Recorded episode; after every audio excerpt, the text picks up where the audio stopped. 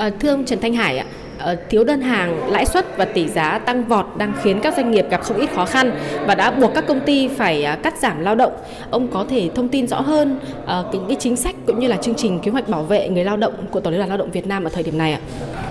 Ừ, vừa qua đó mà nhiều doanh nghiệp trong cái lĩnh vực là đồ gỗ này, một phần trong cái dệt may và cái da dày là do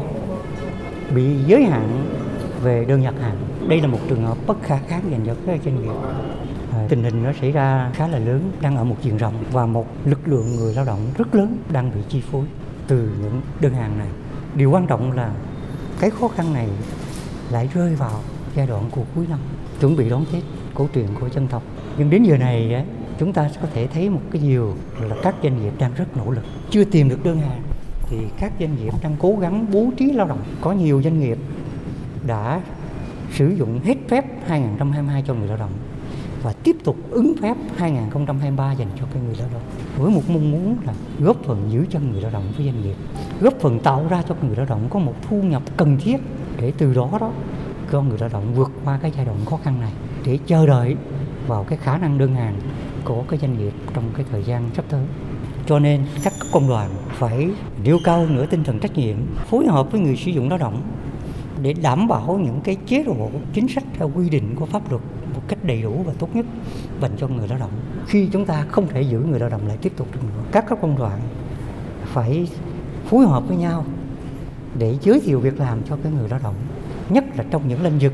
đang có nhu cầu đang tuyển dụng để chúng ta đang tìm một cái cơ hội, cái việc làm mới. Các cấp công đoàn cũng phải động viên người lao động trong bối cảnh nền kinh tế khó khăn và có nhiều biến động như vậy, thì người lao động phải chịu khó học tập. Để chúng ta có những cái khả năng để chủ động ứng phó với những thách thức, những cái khó khăn mà tình hình có thể diễn ra, các cấp công đoàn cũng phải hết sức lưu tâm đến từng những hoàn cảnh cụ thể. Chẳng hạn như, nếu cả hai vợ chồng đều rơi vào tình cảnh không có việc làm trong cuối năm này thì phải quan tâm phải nỗ lực cho một người có được việc làm để cho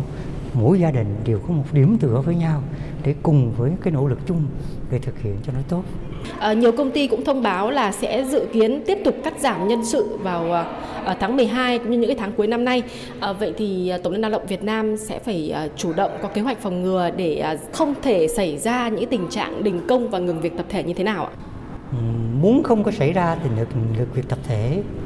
về việc cái giải quyết cho cái người lao động do khó khăn này, đó chính là phải làm thật tốt chế độ chính sách, phải công khai cho người lao động để chính người lao động cũng phải chia sẻ khó khăn với doanh nghiệp. Bởi vì khó khăn này không phải là khó khăn doanh nghiệp muốn, mà khó khăn từ phía đơn hàng, đặt hàng cho cái phía của doanh nghiệp. Và trong tương lai, trong kỳ vọng, thì chúng ta phải đặt chung trong một mối quan hệ với tình hình phát triển kinh tế của thế giới. Nếu như tình hình của thế giới vẫn tiếp tục gặp nhiều cái khó khăn như thế này thì tôi thiết nghĩ rằng là cái khả năng giải quyết không phải một sớm một chiều để có thể thay đổi về tình hình này được. Trong trường hợp là nhiều người lao động bị mất việc làm như vậy thì quyền lợi của người lao động sẽ được đảm bảo như thế nào thưa ông? Những cái quyền lợi cơ bản nhất của người lao động khi không còn tiếp tục làm việc phải đảm bảo thứ nhất là tiền lương những ngày làm làm việc, thứ hai là chế độ chính sách khi thôi việc doanh nghiệp là phải thực thi à, làm sao cho nó tốt và cái thứ ba là cái đối tượng khó khăn thì phải giải quyết bằng cái giải pháp của khó khăn à, cho nó phù hợp